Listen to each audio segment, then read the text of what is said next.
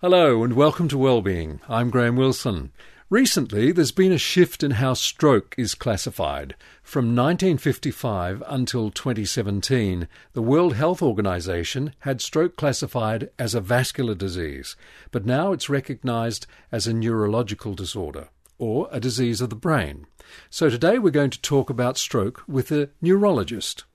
Dr. Candice Delcourt is a Senior Research Fellow, Neurological and Mental Health Division at the George Institute for Global Health.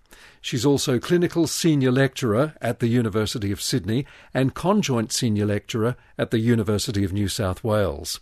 Candice, welcome to Wellbeing. Thank you very much, Graham. Can you tell us how you came to be specialising in stroke? Stroke treatment and management has changed a lot in the last uh, 10 to 15 years. So when I uh, finished my neurology training um, in Belgium, I was already interested in stroke and spent a bit of time uh, in France doing some um, kind of a stroke fellowship and then um, had the opportunity to come and do stroke research uh, in Australia.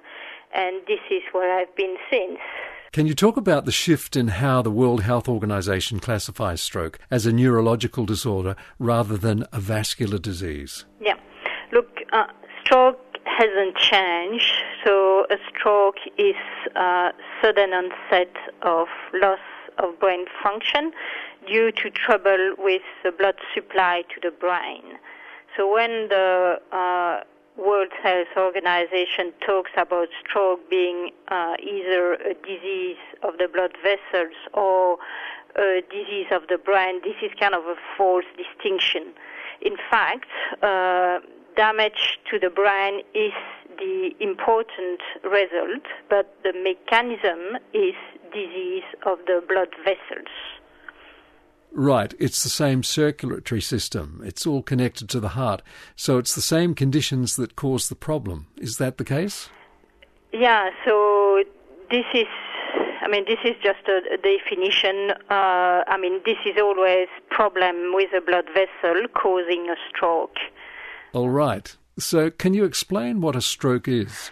So a stroke is the death of some part of the brain because there is not enough blood reaching it. So if uh, an area of the brain is deprived of blood flow, very quickly the brain cells will suffer or stop functioning normally because they don't receive oxygen, oxygen or sugar. And when this uh, this decrease of blood supply is too long, the brain cells will die. And we cannot grow new brain cells. So this is what's actually happening when you're having a stroke. What's happening is you find a new pathway through the brain, don't you? You don't grow the same yeah, cells that's right. back. That's different. I mean, that when um, there is a blockage in a blood vessel in the brain, for a certain period of time, the brain cells can still survive, especially if they receive some blood. And but when it lasts too long, I mean, all these brain cells will die. Um, some of the brain cells can kind of be on hold for a little while, and if they end up receiving some blood flow, they can survive. Are there various kinds of stroke? Yeah, so uh, there are two main types of stroke. Um, so what I've already mentioned is stroke related to blockages in blood vessels. So that's what we call ischemic uh, stroke. And this is the most common type of strokes in Australia. So that's when uh, the blood vessels carrying blood to the brain is blocked. And the second type of stroke is what we call hemorrhagic stroke for hemorrhage in the brain, so bleeding in the brain. So this is when a blood vessel ruptures and uh, blood goes into the brain. So these are the two main types, and as, as, I said, the first type is more common. About 80% of the strokes in Australia are related to blockages in blood vessels. All right, and how does it occur? So the blockage uh, is due to a clot, and that clot can come from uh, two different uh, parts of the body. Uh, often it comes from the heart, uh, and uh, clots can form in the heart because the heart is enlarged or the heart beats in an irregular way. Uh, that's something that you might have heard about that we call fibrillation. So this is one of the causes of, uh, or one of the origins of the clot. And uh, the other one is a clot can form in a blood vessel, and especially in blood vessels in the neck, when there is some narrowing of the blood vessels, some stiffening of the blood vessels, which can happen just when you get older, unfortunately, but especially uh, when you have uh, high blood pressure, high cholesterol, or diabetes, you can have some accumulation of calcium and cholesterol in the blood vessels, and a clot can form on this and travel to the brain. So uh, these are the two main origins of clots going to the brain and causing this uh, type of stroke. And for the other type of stroke, which is the stroke related to bleeding, uh, the main cause of it is high blood pressure. Uh, but also, I mean, you can have a stroke related to bleeding because you have an abnormal blood vessel. Some people have uh, a dilated blood vessel or like a blister on a blood vessel, something that we call aneurysm and this can rupture and cause uh, a bleeding in the brain. Yes, you hear of people having an aneurysm over a long period of time, but they know that the weakness or the bubble is there and can give way at any time. Yeah, but I mean it's very much related to the size of the of the bubble. So I mean, if it's tiny, uh, there is probably not much risk that this is going to to burst but when it gets bigger, there is a high risk. What are the symptoms, Candice? Is there something common between the two types of stroke? Yeah, so they cause the same type of symptoms. Uh, generally, um, so the symptoms are this, this usually starts very quickly. So from one minute to another, you something happens. So you well, and the next thing is you're paralyzed on one side, for instance, or you cannot talk properly, or you have lost the vision of one eye or one side of your visual field, or you have lost the sensation. Again, it's it's on one part of the body or you have other trouble, like trouble with um, navigation. So the, the two types of stroke will cause uh, the same symptoms, which are related to the fact that there is an area of the brain which is not functioning properly. But uh, in the um, in the hemorrhagic, uh, if there is a bleeding uh, in the brain, often people will have a headache as well. And if it's a big bleeding or a big stroke, people can be a bit drowsy. Right. You mentioned big stroke. There's such a thing, though, as a mini stroke, though, isn't there? Also known as a TIA. Can you tell us what that means? Yeah. So when um, you have a stroke, you have the symptoms, symptoms such as weakness on one part of the body. If this uh, doesn't last very long and you recover pretty quickly, um, this is what we call a mini stroke. And uh, because the symptoms are very transient, so that's why we call it a TIA, transient for the, the duration of the symptoms, and ischemic because they are also related to transient blockage in a blood vessel, TIA, transient ischemic uh, attack. But because the blood flow uh, is restored pretty quickly, the symptoms do not last very long, and the consequence of that is that a TIA doesn't lead to any death of brain cells. So we recover completely. There is no damage uh, in the brain, And so, if you do a CAT scan, for instance, or an MRI of the brain, uh, this will be normal. How serious is a TIA? That's definitely a warning. I mean, uh, even if you recover completely, this is something to take very seriously because uh, when you have had a TIA, that puts you at higher risk of having a stroke, and a stroke that can cause damage to the brain. And there is uh, an especially high risk of having a stroke in the first uh, day after having had a TIA. So when you have a TIA, it's also very important to seek medical attention because because that increases your risk of having a stroke. Today on Wellbeing, we're talking about strokes with Dr. Candice Delcourt, who's a Senior Research Fellow, Neurological and Mental Health Division at the George Institute for Global Health. Candice, how is stroke treated? Look, for a long time we didn't have any useful treatment for a stroke, and what we would do, which was very frustrating for for a doctor and also for the patients, is we just put patients in hospital and look after them until they had some degree of recovery. But we now have good treatments uh, for stroke, and especially for the most common type of stroke, which is ischemic stroke related to blockages in blood vessels. And these treatments are um, effective, but effective if they are given early. So if you have stroke symptoms, it's very important to present quickly to an emergency department because you can receive uh, two types of treatment.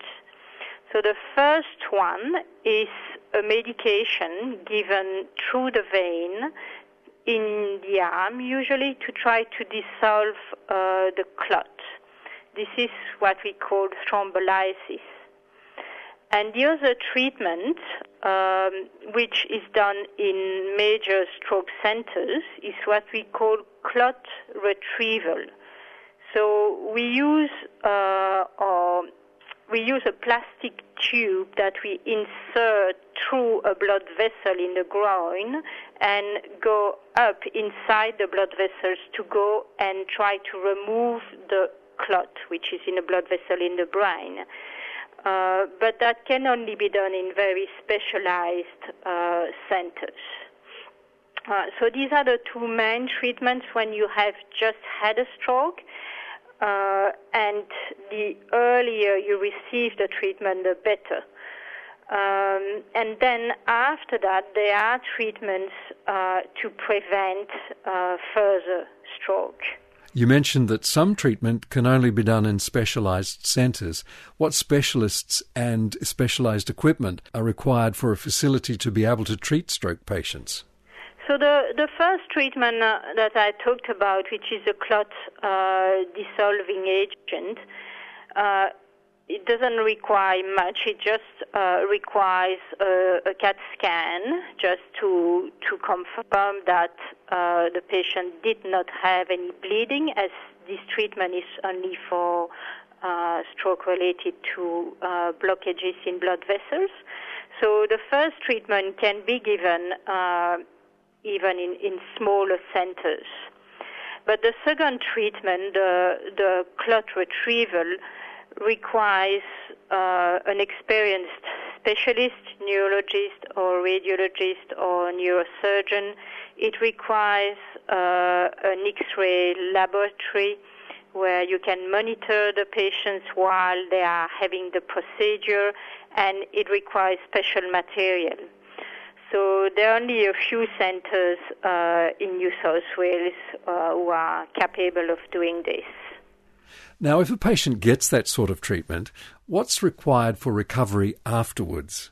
Usually, uh, when the patients receive this treatment, they will spend a little bit of time in the hospital where they received uh, the treatment and then uh, if they have an ongoing problem, they will go uh, to uh, a rehabilitation hospital or receive rehabilitation as an outpatient. I mean, the recovery after stroke takes a little while. Most of the recovery happens early. Uh, within the first six months, but after that, the recovery uh, can still happen and is a bit longer.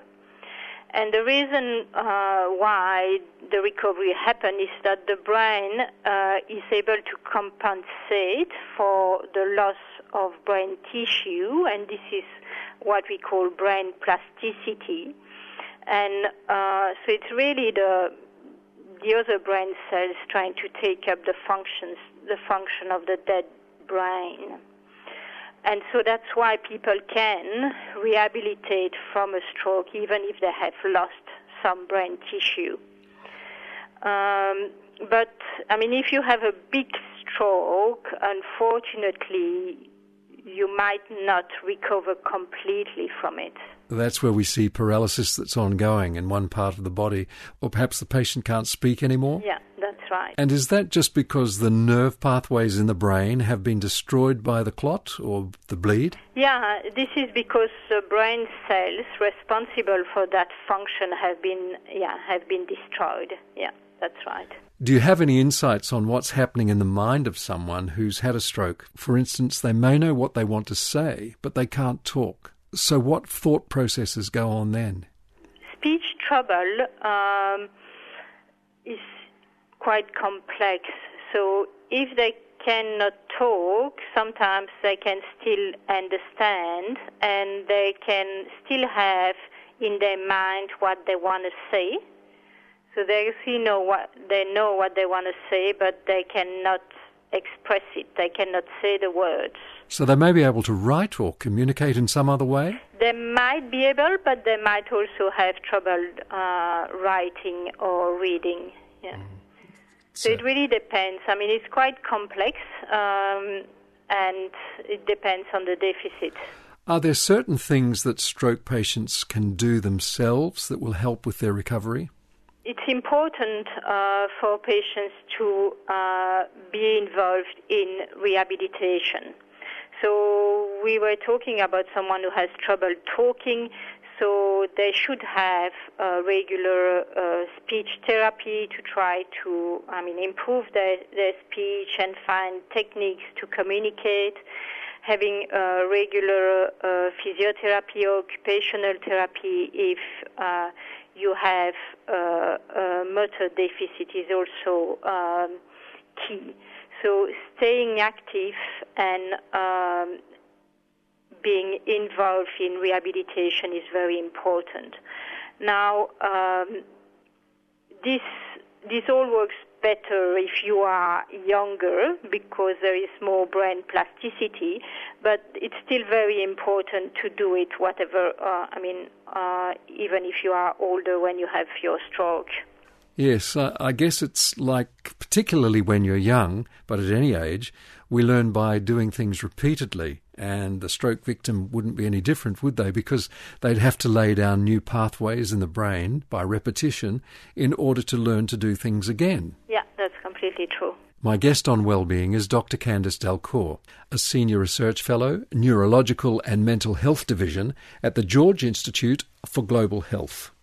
Can you tell us about the research you've been doing and what research driven improvements have you seen in the way that stroke is treated? Look, I've, I've talked a lot about uh, the new new therapy, so the clot dissolving agent and uh, the clot retrieval, um, and uh, there there has been also uh, improvement in the treatment of patients with stroke related to bleeding. And one of the key things has been that treating blood pressure early after a stroke related to bleeding actually improve the outcomes of the patient. So improve the way the patient will will recover from that bleeding stroke. But there is also lots of research uh, going on uh, about small uh, factors related to the stroke and for instance, if you have an infection or high blood sugar uh, after the stroke, research tells us that it's really important to treat this uh, properly. Another very important thing is research is that it's important to uh, monitor patients, to look after patients well, and usually uh, this involves um, what we call a multidisciplinary team, so having nurses, doctors, physiotherapists, occupational therapists, speech therapists involved in the care of stroke patients and in a specialized uh, uh, medical ward that we would call a specialized stroke unit. So research has has shown that this actually is very important as well. Is stroke handled well in Australia, do you think? Yes, I do believe that uh, stroke care is good uh, in Australia. Uh, and it's especially good in large uh, cities. Um, I mean, if you have a stroke in Newcastle, uh, there is I mean, John Hunter Hospital is uh, very well equipped handling uh, patients with stroke. Now, that might be slightly different if you have a stroke somewhere quite far from um, John Hunter Hospital. Um, although there also have been some significant uh, progress in the last uh, few years or so uh, to improve stroke care in smaller hospitals in, in rural and regional uh, Australia. Yes, no doubt there are challenges because of the lack of facilities or personnel. But from what you're saying, there seems to be a concerted effort to try and improve the situation across the country. Yes, there definitely is. Um, so more and more of these uh, small hospitals, um, and if we talk here about the Hunter region, more and more of these uh, hospitals like Taree is still pretty large, but Moree, Tamworth um, have um, or do uh, what do the thrombolysis. So you, if you go early to one of these hospitals, you can receive the clot dissolving agent. They also um, have access via what we call telemedicine, which means kind of phone uh, link, which could be also kind of a Skype type of conference links with neurologists based at John Hunter Hospital. So they can discuss the patient story with a specialist based at John Hunter Hospital, and they can even organize transfers if required, if the patient needs uh, the clot retrieval, for instance. Right.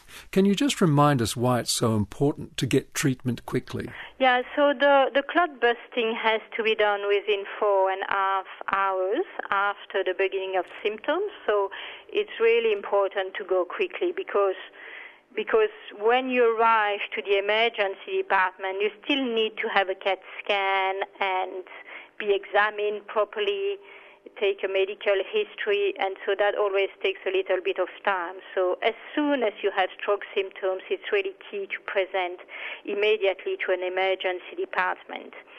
And in terms of the clot retrieval, this can be done for a longer period of time. I would say up to 24 hours, but we still have to base our decision on a very uh, sophisticated CAT scan. So when we look at the CAT, CAT scan using a special technique, we can decide how likely the patient is to uh, benefit from having the clot retrieval. And, and importantly as well, I mean, there has to be a clot. Sometimes we don't always see the clot. If the clot can't be retrieved, what's the long term prognosis? I mean, the body itself will try and deal with it, won't it? Yeah, that's right. Yeah. I mean, the, the prognosis really depends on how much of the brain has been affected by the stroke. So it can be very variable. I mean, you can have a clot in a small blood vessel and be not too bad and maybe recover completely. But if you have a clot in a very large blood vessel and you're completely paralyzed on one side and cannot talk, this is going to take much longer for, for you to recover, and you might not recover completely. Just thinking now about the future for stroke research, do you think that the priorities are right? And can you tell us what you'd like to see happen in terms of research? Uh, I think we have got that pretty much right. Um, there are several priorities. I think one of the important one is um, improving uh, stroke care and especially improving stroke care for rural and regional Australia. And this is actually one of my uh, research interests. I mean, I think it's really important that everyone has access to the same level of care, even if you live far away from a big uh, stroke center. Uh, and the other priorities are in terms of treatment, so finding better acute treatments, so better clot dissolving agents, for instance, new kind of techniques to remove the clot, um, and also uh, treatments to prevent further stroke. So when you have had a stroke, you have to be on some medications to prevent further stroke. And um, I mean, there is lots of research around that, which one would be the best. And um, yeah, so I think these are the main main things. So, if you've had a stroke, is ongoing prevention a matter of reducing blood pressure and thinning the blood mainly? Yeah, so that's really key to keep your blood pressure down. So, reduce blood pressure, control your cholesterol, and take blood thinners. So you, if you have had a stroke, you will be on a medication to um, to thin the blood. You will be on a blood pressure lowering medication and a cholesterol lowering medication. For those listening who've not had a stroke, what's the best way to reduce the risk of having one? So, I mean, there are some risk factors you cannot do anything about, like if uh, there is a family history of stroke or heart disease, for instance, uh, your risk of having a stroke is higher than someone who doesn't have a family history, but unfortunately we, we cannot do anything about that. But there are some risk factors you can do something about. So definitely controlling your blood pressure, lowering your cholesterol if you have high cholesterol, uh, and if you have diabetes, making sure that your diabetes is well controlled and another important thing is not to smoke. So these are the, the main and uh, I mean important things to prevent a stroke. And if you have had a stroke, it's also very important to take the medications that you were prescribed uh, regularly. Well, Candice, you've given us much to think about and you've helped us better understand stroke and how it's managed. So thank you for joining us today on Wellbeing. Great. Thank you very much, Graham. Dr. Candice Delcourt is a Senior Research Fellow, Neurological and Mental Health Division at the George Institute for Global Health. She's also Clinical Senior Lecturer at the University of Sydney and Conjoint Senior Lecturer at the University of New South Wales. Thank you for listening. I'm Graham Wilson, and all of us at Wellbeing wish you well.